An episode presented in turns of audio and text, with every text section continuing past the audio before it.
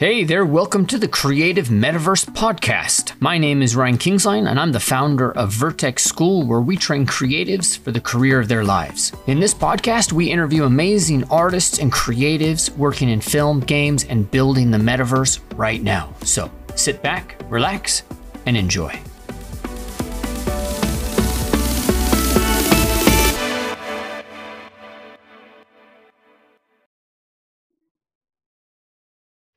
All right. Um, so welcome, Dan. Thank you for so much for taking the time out. I think you said you're you're on a little bit of a holiday, so I really appreciate you taking the time.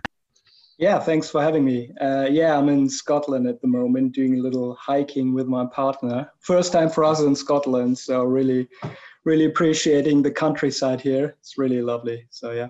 Uh, that's that's great. So why don't we start? Um, just get the like, what do you do? Because you you're a character artist, and you're a character artist at Untold Studios.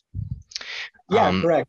And still right there. Okay. So Untold Studios is a film, TV, and um, an advertising studio, correct?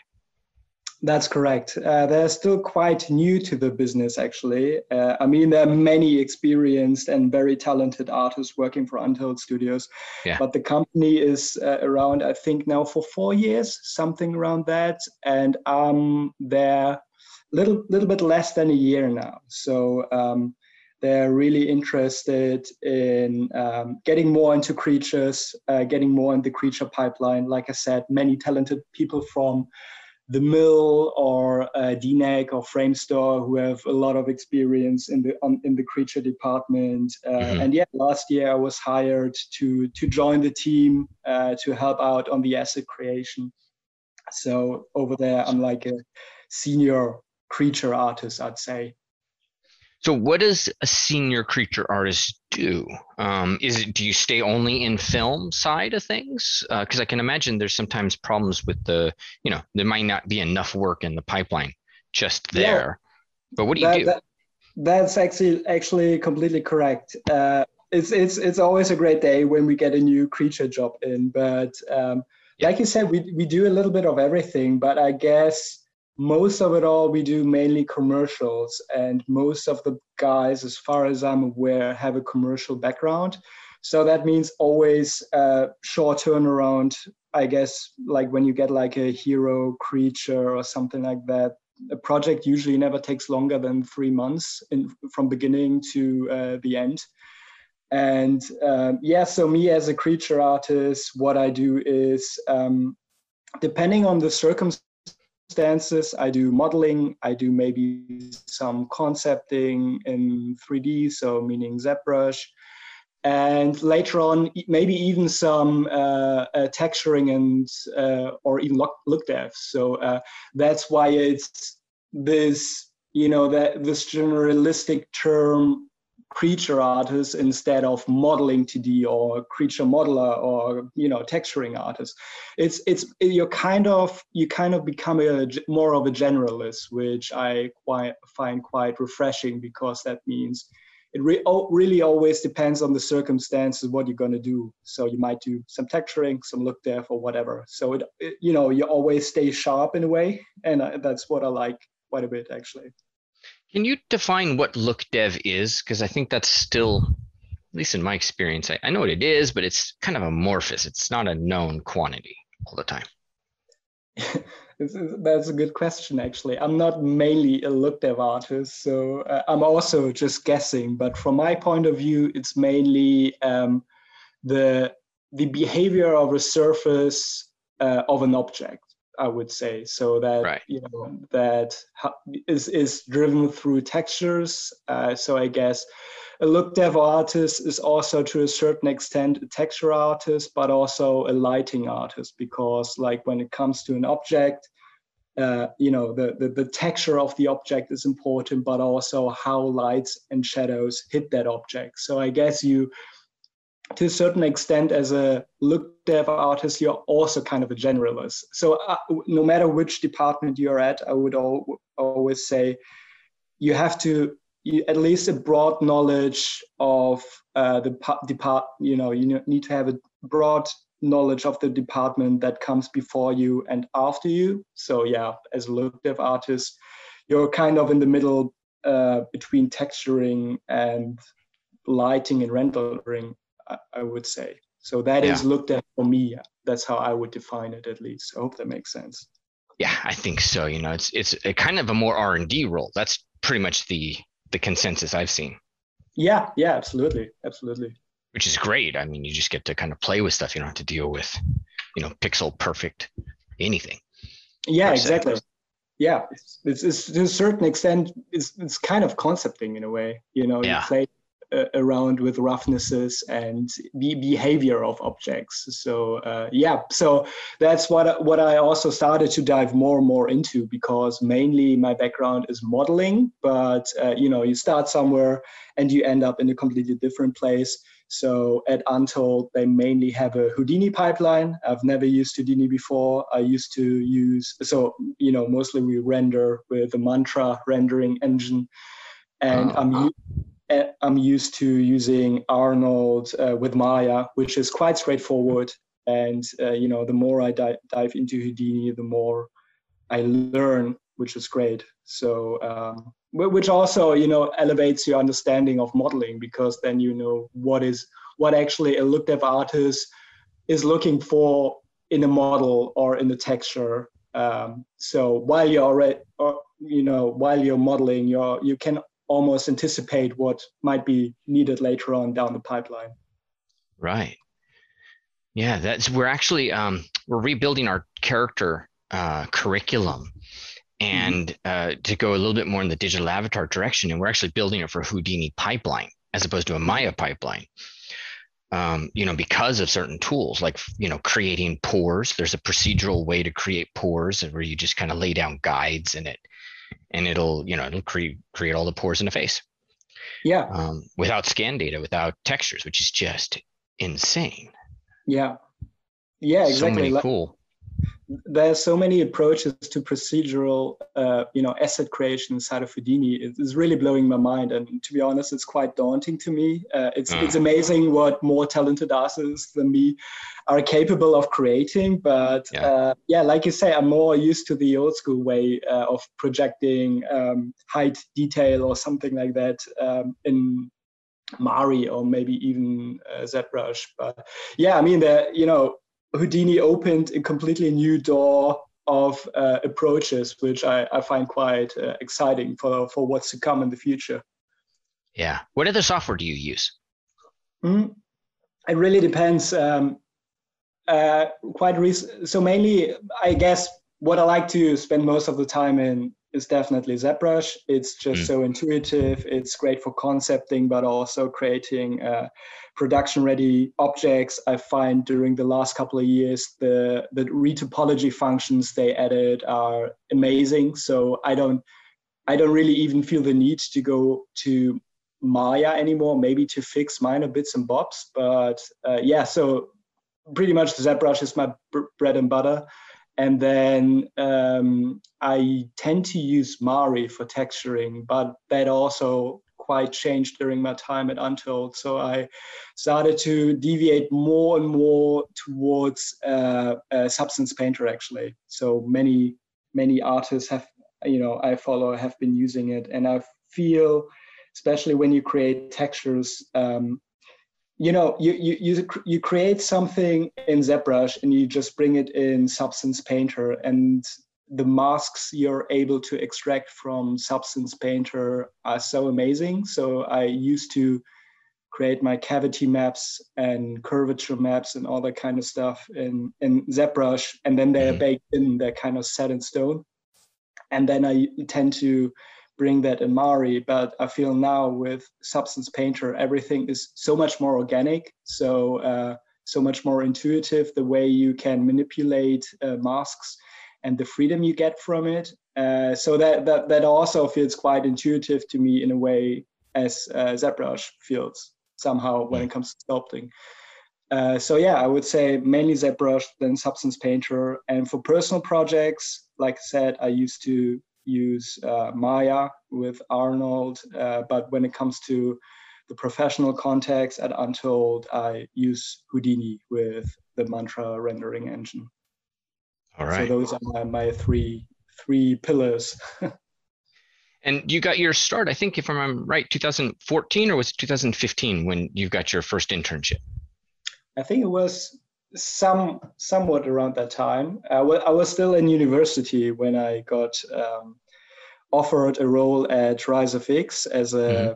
asset artist. Um, I always wanted to go into creatures. Uh, as you might pick up from my accent, I'm, I'm from Germany, so there was um, one of one of the few great or big companies uh, in uh, in Germany. So I was really happy when they you know when they accepted me for an internship. Yeah and that that then after that it went fluently into a junior role.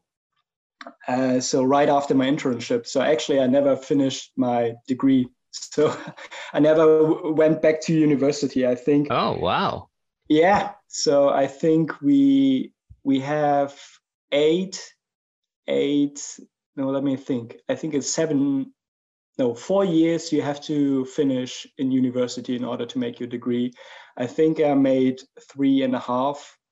And yeah, so then I got hired by Rise and became a junior. And from there on, it never, you know, stopped. So it, it sounds a bit silly, but it, I never really had the time to go back and finish my degree because there was always something a bit more interesting to me around the corner. So uh, yeah, maybe I will regret it at some point. Maybe I, maybe at some point I will need that degree, but I managed to get around without that. So yeah, that's how. That's great. How I, yeah, I know students always ask like, do I have to have that degree?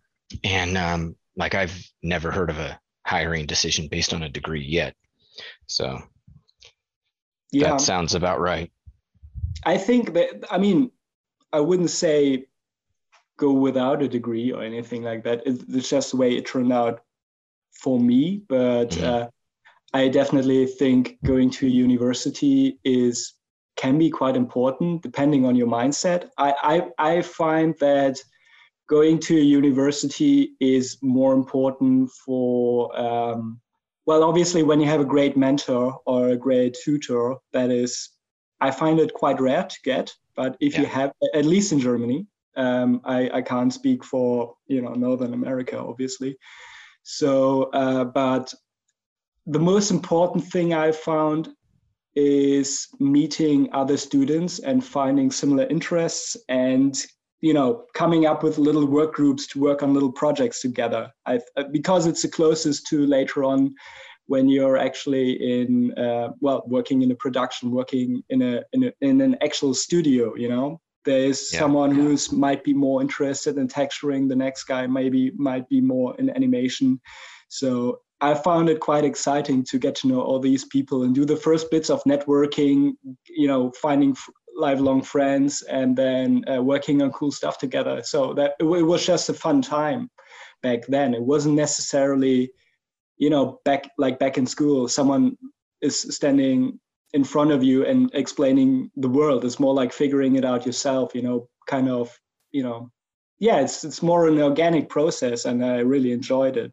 but um, yeah, after after I started working at Rise, I kind of had a similar a similar thing, just more in a professional context. Um, so I wasn't I wasn't really looking for that anymore because I found it at another place. But it was yeah. great at the time, that's for sure.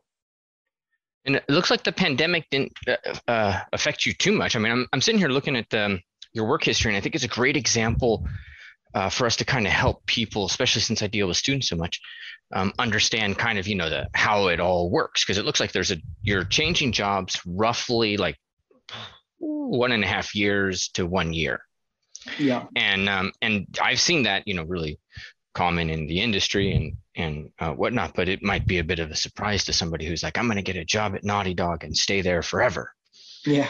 Um, you know, possible. Uh, but you know, there's all these other pathways through here.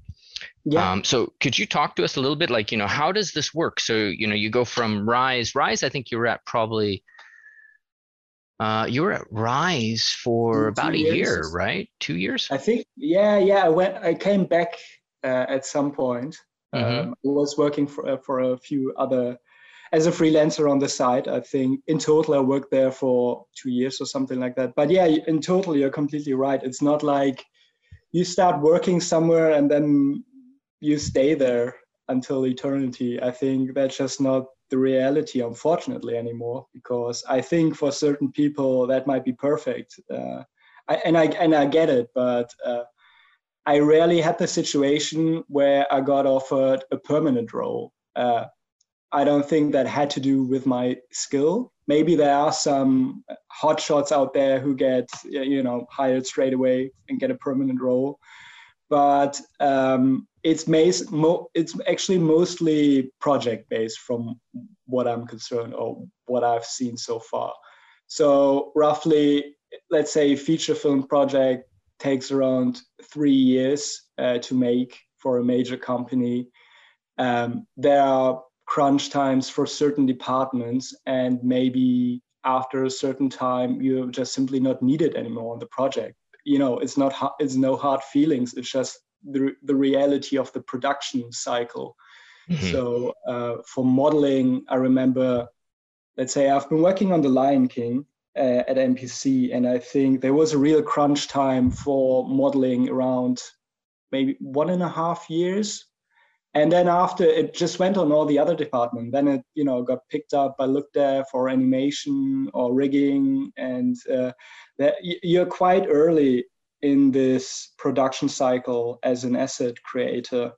So uh, you're only you're not needed for three years, unfortunately. So after right. this time, you either move on to another project inside the company, or you just you know get another offer somewhere else. Um, so so I'm based in London right now, and obviously a big privilege that I have is that all the most of the big visual effects studios are pretty close with another or to another um, location wise. So that means, um, you know, people come and go. The, the industry inside of London is quite small, but um, people work at Framestore, you know, after one and a half years, they go back to MPC, uh, that may, then maybe ILM. So it's just this constant cycle.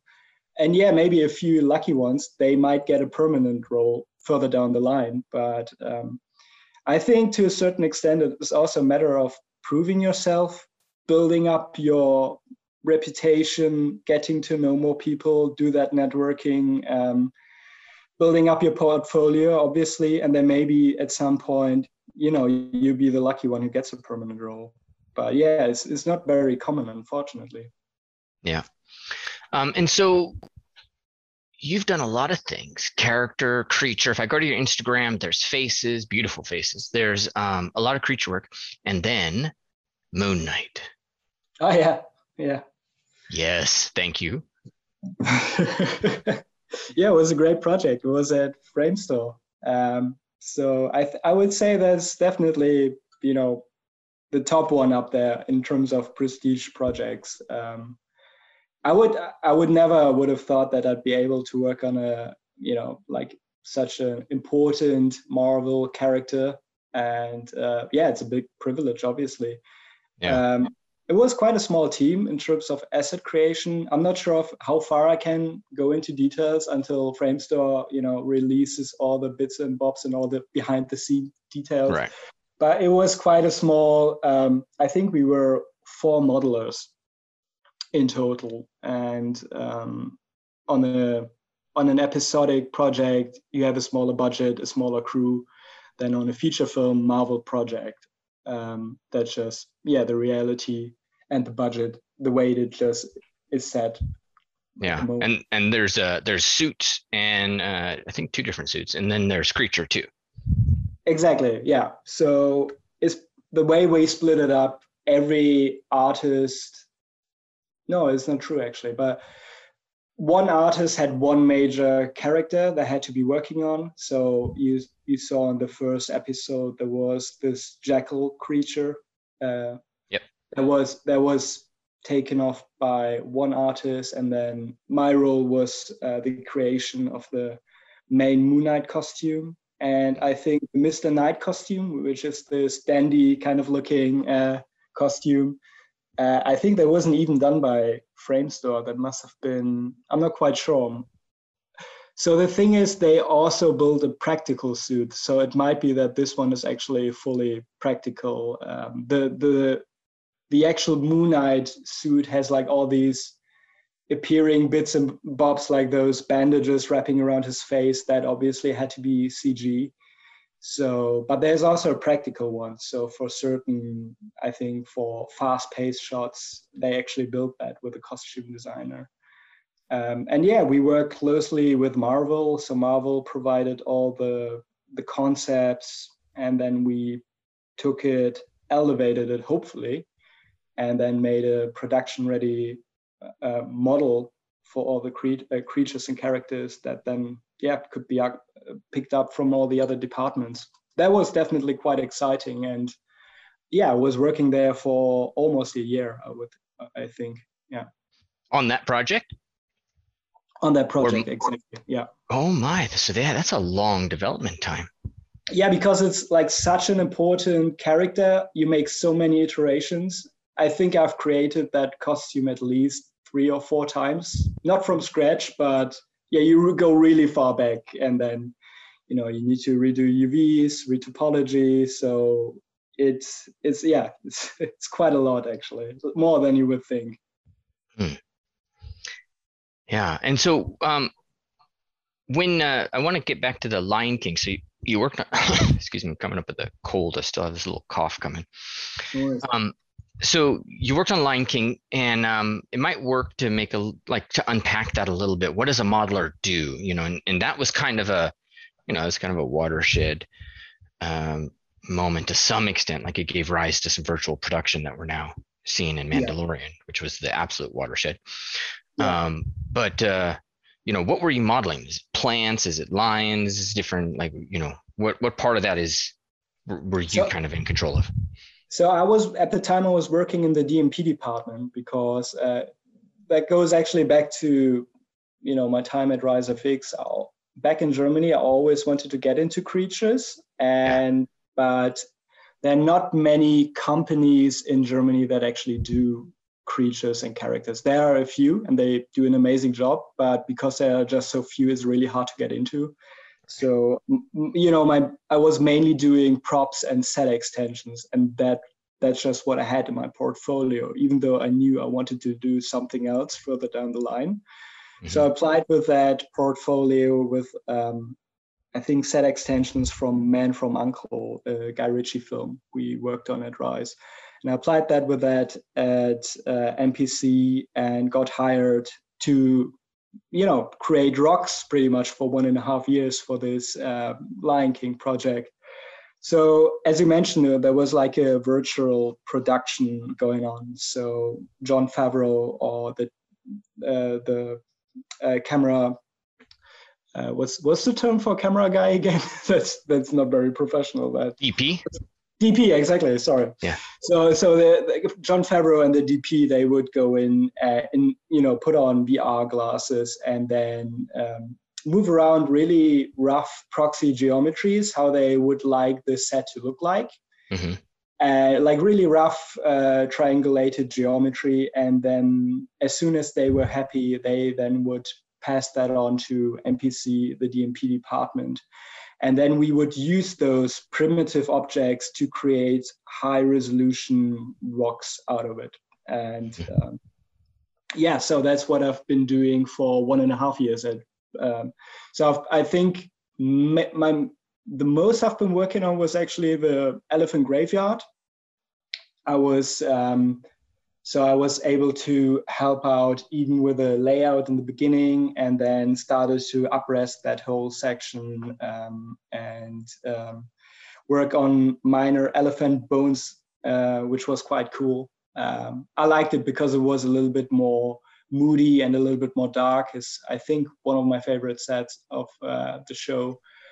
Um, but yeah, like I said, I was hoping secretly that maybe there might be a spot in the creature department at MPC further down the line, which unfortunately didn't happen. So that's why I moved on uh, to the Mill later on, uh, where mm-hmm. I got offered uh, a, a, character and creature role. Um, yeah, so. And the elephant graveyard, Yeah. There's bones, of course, um, but a lot of it is those rocks too, right? Yeah, exactly. So they made, I think they even scanned certain elements of the of the skulls of the elephants, and then we went in and did a lot of upresing. Uh, their pipeline is with Katana, so there was also a lot of um, procedural elements because even with like certain elements on the on the rocks, you know, there's like fine sand crystals. It's really high res when you look at the actual assets. That is something you unfortunately can't create in ZBrush. So whenever we sculpted something, we did a quite high res version. So we, we went to the breaking point of ZBrush until we exported it and then handed it over to uh, the DMP, uh, the LookDev guys, and they added like all this really fine detail you weren't able to approach in ZBrush. Oh, they're texturing, texturing, decals. Also, yeah, but also um, uh, scattering was a big thing. So you ah. used to you have like a whole library of very fine, you know, like I said, crystals or like really pebbles or something like that, really fine um, stones that you used to add on top of your actual high-res ZBrush geometry.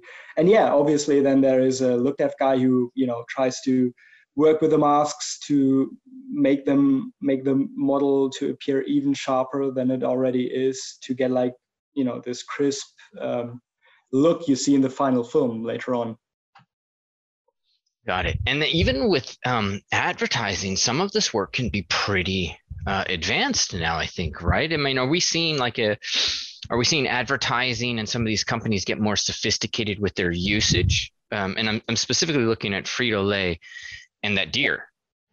Yeah. That's pretty, that's a lot of work. it is, yeah. And the crazy thing is on Frito-Lay, yeah, I think the turnaround was somewhat around four to three months. So yeah, quite. Wow. It was it was for the Super Bowl, the last Super Bowl actually, and ah. uh, so we had that deadline. You know, it had to be delivered till then, and they had eight creatures um, which were quite hero, so really detailed. And like you said, they all had uh, a skeleton underneath. They had a muscle system for CFX, so they, you know, you get the simulation of muscle movement. And then on top, you had a high res uh, skin pass, which, um, you know, the modeler sculpted. I, I, was taking care of a deer, like you said, and uh, it was mainly observing references pretty much. The client provided us, I think they even made made like a maquette or something. Uh, they put on the set to give us like a lighting reference. Uh, and and even, I think the maquette also had some fur, so we also could extract some information for the look dev of the groom later on. Mm-hmm. But uh, yeah, so I was taking care of the anatomical model, the skeleton, uh, the the the skin model and then also the blend shapes later on and i think we were four to five uh, people working on the on these characters actually. Like i said eight characters uh, three to four months quite a quite a tight turnaround to come up with something like this. So it was, it was really based on the shots. I think if you would take a really close look at you know certain bits of those models those wouldn't probably hold up as much as the I don't know creatures as like in the Lion King, which had like a way longer produ- production cycle. So I guess with commercials, it's always it's the shot-based work is more important than you know creating a very nice photorealistic asset. So all those cameras had to be locked in place, so we knew for instance, there's this shot where the deer gets like really close to the camera. So I had to uprest the entire nostril section uh, as we knew we would see that. Other bits might not be important as the feed, for instance. So, it, you know, you, you always pick your battles in a way and really base it on um, what we get provided on a, on a storyboard base. Yeah, I'm looking at this moment where the nostrils flare um, mm. and, and it gets close. Um, yeah. But you you don't see the back. Like, in there's no shots that are heavy on the back. Yeah, exactly. So, for instance, uh, I think with furry creatures, groom is the most important bit. It's not really that important if I make like a nice uh, skin pattern underneath. You might never see it. It you know it just gives you a fulfillment as a modeler. But the groom is the most important bit, and same approach. They really went based on the shots and like I said, you don't, you might not see the back as much. So there's maybe a little bit love that goes back into that. So um, it really depends what you see. But the groom artists are the real heroes on that project, I would say. Hmm. Yeah, that looks amazing. And then, um, so you've got a bunch of other stuff and a lot of creature uh, work. You got the iguana. Oh my God, that's a lot of scales. Yeah. Yeah.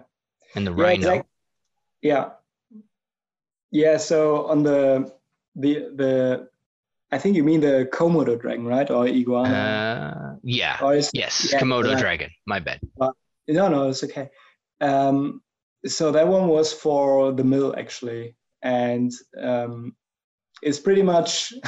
I was just describing this whole process of how we approach it in commercial that you go more shot based there was actually a funny project where we ended up to not have all the cameras in place at the time so the director wanted some freedom on how he would approach certain camera angles and that sort of stuff. But we knew we had to start on the assets asap at the time. Right. so um, I was speaking to my supervisor at the time. It was quite a small team. It was um, Joao, who's still working at the mill, who's a really talented creature modeler as well, uh, who was taking care of the hyenas. There's another point uh, of that commercial. And I was taking care of the Komodo dragon. So those were the main creatures. Mm-hmm. And um, so my supervisor at the time just said like yeah well we go to the london zoo we're going to take some references based on you know the, they have some um, uh, i think baby komodo dragons or something like that but we wanted something a little bit more aggressive but still it was a great great point of reference uh, for all the scales we had to create somehow mm-hmm. and um, so I said to my supervisor, you know, there are two ways how we can approach it uh, it seems we don't have a, a storyboard yet. Um, we can either use something like XYZ textures and mm. project scales, but though I mean, in terms of level, it's insane what you get with those texture packages, but you're quite limited to what you actually can create because it's you know they they're extracted from actual animals. So um, that means you you just have you have certain creative limitations with those scales you get. Mm-hmm. First approach was let's go in and project all that. Might be the easy way, quite straightforward. Many studios do it like that. Or the other alternative would be to go in and sculpt all those scales by hand. And um, at the time, the mill wanted to also push a little bit more for the creature pipeline. So they said, you know, screw it. We might make a breakdown later on. Uh, might be a nice showcase for us in our pipeline. Let's go in and you know sculpt this entire thing up by hand. So that's what I ended up doing. So um, I gathered all those references we got from the London Zoo, uh, really close-ups uh, of all the scale scale patterning, um, and I projected them roughly, all those images, onto a rough model. And then based on that, I extracted masks by painting in by hand, you know, wherever a, a crease might be between scales. So uh, if you do that across the entire model, you end up with a pretty nice flow, a quite organic flow across the entire creature, where all those scales run along. And occasionally they change up patterning. So sometimes they they are a little bit more circular, but then they move in a somewhat square-like um, patterning. and um, you know because everything is painted by hand you're in and you're able to go in and take um, liberties with it you can make changes to it so that's what i ended up doing so i created ma- a mask for a scale mask for the entire creature where i painted it by hand and then um, has a pretty cool function in uh, ZBrush under the modifiers, the deformation. Deform, I think it's called deformation. There's, it's called inflation. So you paint a mask, let's say in the in the in the shape of a sphere or a circle, and the unmasked area can then be inflated. So that automatically gives you somewhat of a shape of a scale already. Mm-hmm. So that's what I ended up doing across the entire thing. I created, painted the mask, and then made an inflation. That inflation, then you can put on a layer to dial it back in or out, depending on how how intense it should look. Mm-hmm. And then you have a pretty good guideline or a pretty good base to add an extra layer on top for some tertiary detail, some very fine breakup or something like that.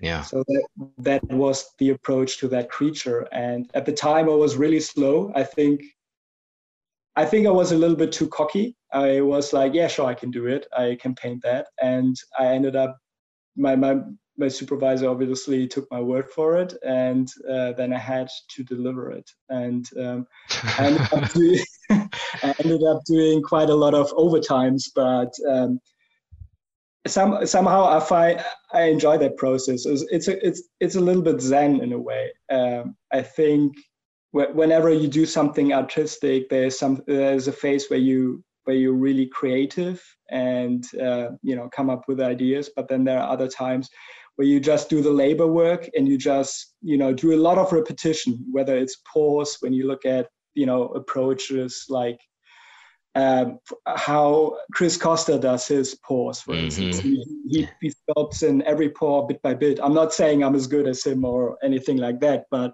I'm just saying it can be part of a creative process where you put on a podcast, zone out a little bit, and just do you know the repeti- uh, repetitive work in a way. So um, that's what I did there. And um, after I did this first creature, I did many more reptilian creatures afterwards and uh, always used that process and it kept on getting faster and faster and faster. And now it's quite intuitive and uh, yeah it's just uh, I, th- I think other people I do have a similar approach to it. I think they at times might be a little bit smarter where they create their own masks procedurally in the forehand going back mm-hmm. to Houdini or something like that. I think their approaches which can be a little bit faster but this is just my approach. So it works for me.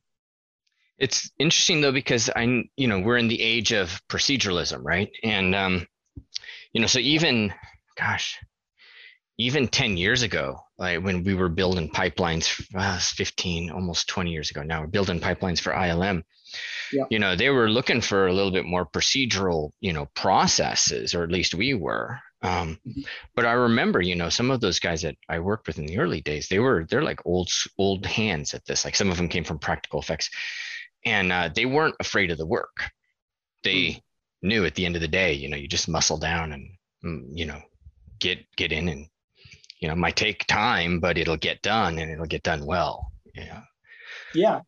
Yeah, exactly. I think I think there are two approaches to it. The one is more technical and mm-hmm. maybe more elegant in a way, and smarter maybe as well. But then there's also this nice traditional artistic approach, and I think both have a place in our industry. It's it's just whether or not you know your supervisor or your lead is happy with that approach. But uh, I think it's the best is probably you know if you're able to find the middle line if you're somewhat technical but also keep your artistic traditional roots um, that's what i find at least. But I, because you say IL, ilm i think with the jurassic world projects i think they do all those scales procedurally nowadays in houdini actually. What i've heard is they have masks so you paint um, certain colors and depending on the colors you get a, a certain patterning which is a little bit uh, smaller or bigger depending on the map you painted. So all that sounds amazing. It's just we didn't have that pipeline at the time, and it would probably need a lot of R&D that runs into that to come to that time. But especially with commercials, you work in really small teams, and there are never really downtimes where you where, where you get the time to elevate your pipeline as much as like in big studios. Mm. It's, it's, just the nature, but um, there's always something new coming in, and you have to find a a fast and smart decision how you wrap your head around a certain problem. At the end, it's just problem solving, but um, yeah, we at the time we just haven't had that uh, amazing uh, pipeline that ILM has. So yeah. Yeah, no, I mean, I don't think like back then there there was no. I mean, Houdini was still yeah. there, but there was no the, that procedural process didn't work. But like, there's a talk. I forget who it is, but there's a talk um, that walks through how Houdini's used to do those skin pores, like I was talking about earlier. And yeah. um, you know, so now these systems, like these are super advanced, but they're actually like they're just out now, like in the last yeah. year.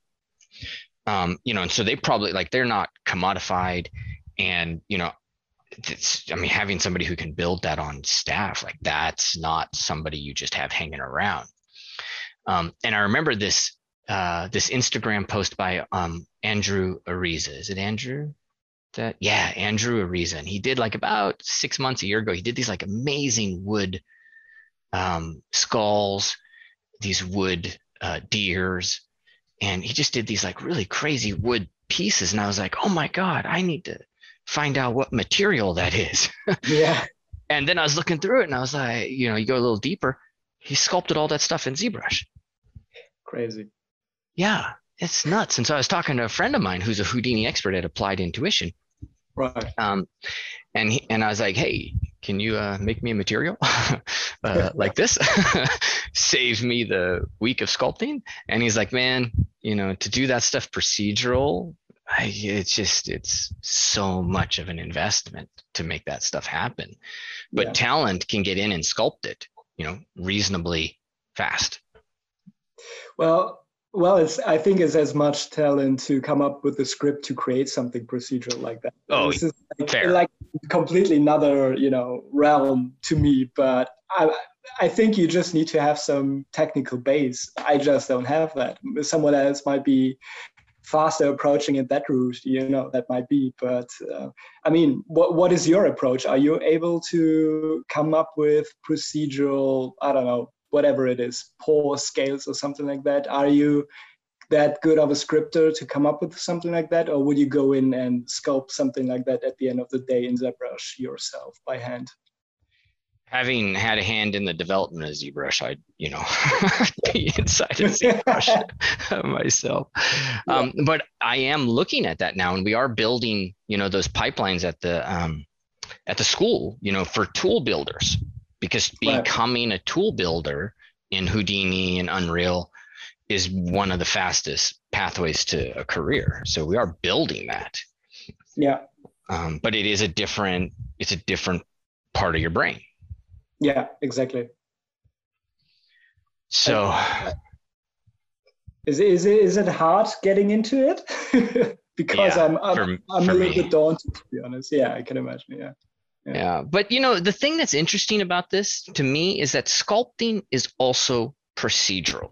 So I, I did a class like a couple of years ago to kind of demystify Houdini. And mm-hmm. we used the example of a of a stalagmite. Or was it a slag? Is a stalagmite, something that might reach the ceiling. Cave. And uh, I had somebody develop the the net the the Houdini network, which is basically they they discovered what the base shape was which was like a mm-hmm. little mm-hmm. little circle with tendrils, you know, uh, pointing down. And then they built a system that um, repeated that a certain amount of times around in a circle, and then varied that as it moved up in Y. Wow. And um, and then had little pieces of you know of it kind of cut out, um, so to speak. And in the development of that, I was looking at it and I was like, you know, this person found like they found the a, a, core shape they repeated that core shape and it was like this is a lot like artistic anatomy. You know it's very procedural. Yeah. Yeah exactly. That that reminds me of uh, the time at mpc um, there was something i didn't really understand at the time. Um, um, why so i was I, rem- I started quite early in the DMP department. I was playing around with nanomesh in ZBrush. Mm-hmm. mm-hmm. Um, so I found it interesting because I knew ZBrush quite well. I think another Houdini artist might be able to create the same tool, in, which would be way nicer. But to me, obviously, ZBrush felt more intuitive. So I started creating uh, those uh, sand crystals that that I mentioned earlier that they tend to use in Katana later on in the rendering. Mm-hmm. So uh, I created a whole library of procedural um, models, uh, and then I did the base volume, sculpted some rock. Like I said, it was in the early days. It was um, R and D, so just some simple rock. I think I went in with a trim brush, created some volume, and then what I ended up doing is creating masks based on angles, and those gave me directions. And then as soon as I had the directions, I was able to create nanomesh, uh, create nano nanomeshs with those uh, sand crystals, and then scatter them around those ma- or on those masks. And because I had those separated on all those angles in all those masks, groups, I was then able to go in and manipulate them individually. Uh, so I, what I'm trying to say is, I definitely understand the the importance of it because I felt at the time with Nanomesh and ZBrush, I could only go that far. There is something I can create here, and it's it opens it was it was amazing to be playing around with nanomesh and i think and then i started i think they have this array mesh as well. So mm-hmm. you, then you could combine it and modify all those scattered elements.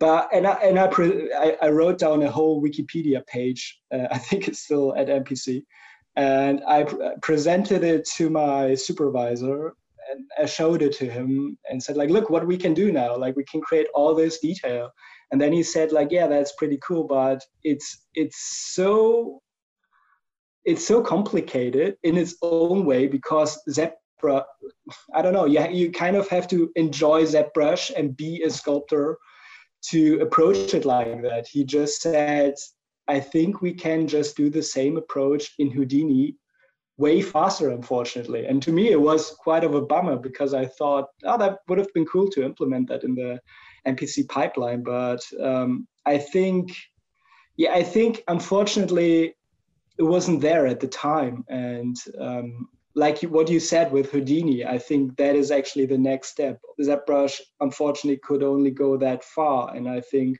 that's where Houdini picks up and is able to create all those um, elements that you just explained, like those uh, crystals and all that. So yeah. um, I found it, it frustrating at the time, but that that gave me more and more a feeling that I should learn Houdini.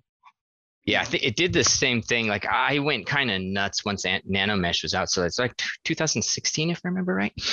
Yeah. And exactly. um, so yeah, so I started doing these generative portraits and generative artwork, like this artist named Sergio Albiac. Yeah, I remember. And I saw those. Yeah. I, I was just like I was in love, you know, but I was also limited. And I did these like videos and I explained this process and you know, nobody was interested. It's like a hundred views, you know, yeah. for some of this stuff. And it was like, oh, that's so complicated. And then it was like some of the things were based on like a, a weird behavior that happens if you set it down, if you set a slider to zero. So they weren't yeah. predictable. Yeah but they were cool. And then, you know, it all just was an introduction that pointed to the fact that, you know, this is coming and, uh, you know, ZBrush might not be like the conduit, but there's power and Houdini yeah. has now kind of come forward and I think they've come into their own a lot. Yeah. And the, the upside that Houdini has as well, it's more pipeline friendly at the end of the day. So totally. it's easier to learn learn from artists. It's easier to create a script and implement it. I don't know any person who can do this Z script. Do you can can you do Z script or whatever it's called? I, I can, yeah, and I know people oh, that wow. do it, but why why would you, right? Just use Python. At the time at MPC, I was at the point where I really wanted to learn it because I knew there is something that could have been achieved with that here. But yeah, I hit a wall, yeah. unfortunately. It, uh, you know, it, there is some great stuff, but like the way Ofer built it is ZScript is, is if you can do something in the interface, then you can you can kind of script it and you can create some some behavior. Um, yeah. But then the other thing he opened up is he opened up uh, dynamic link libraries, DLLs. And yeah. so then that's where you could take data out of ZBrush, process it, and then bring it back. So like I think um, was it Decimation Master? Do I have ZBrush open right now? Um, I think Decimation Master, like that's a DLL. Um, yeah. It takes the data out of ZBrush, puts it into you know a library that's going to give you the topology and sends that back. Yeah. Uh, but that's you know I never got that far. I just knew how to do the Z script stuff. Yeah, yeah, I guess you just have to be somewhat of a scripter in nature to uh, to get into it easily. Unfortunately, that's not me. So, yeah. yeah. All right. So now um, let's do this because we're running up right on our time. And um, oh, yeah.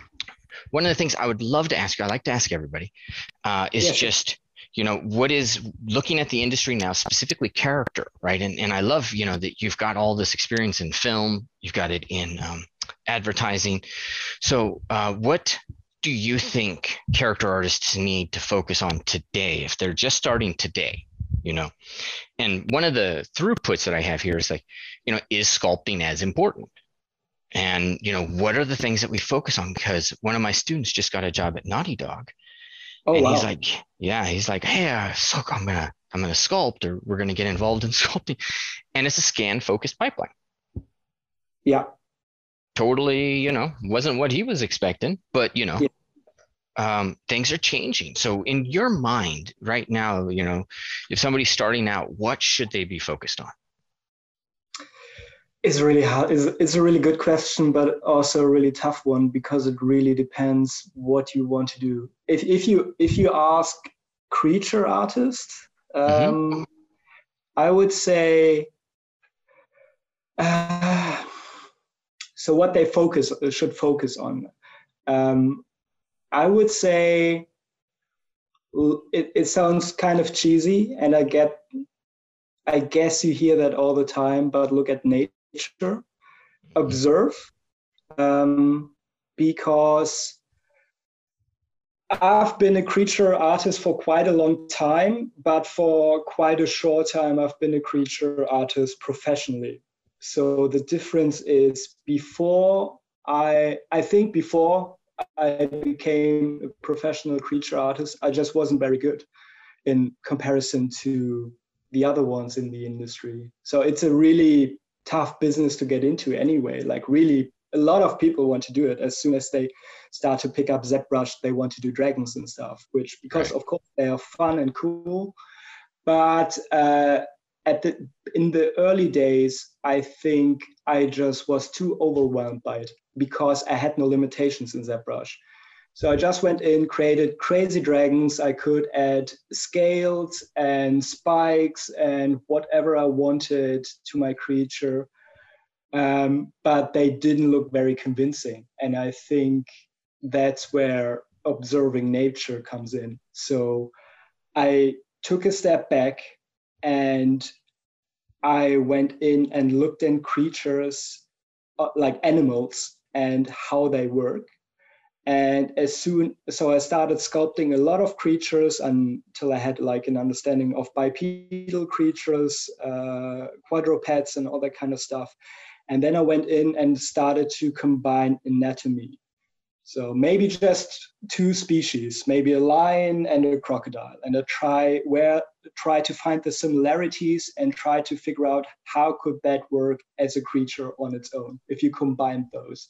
Mm. So instead of going in and going mad and crazy and creating like all those crazy things take a step back, um, play it simple, just add two or three creatures max, and then try to make it organic and logical.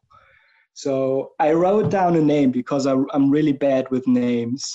Uh, so I wanted to give a shout out at Terryl uh, Whitlatch, I think is her oh, yeah. name. Yeah, Star Wars.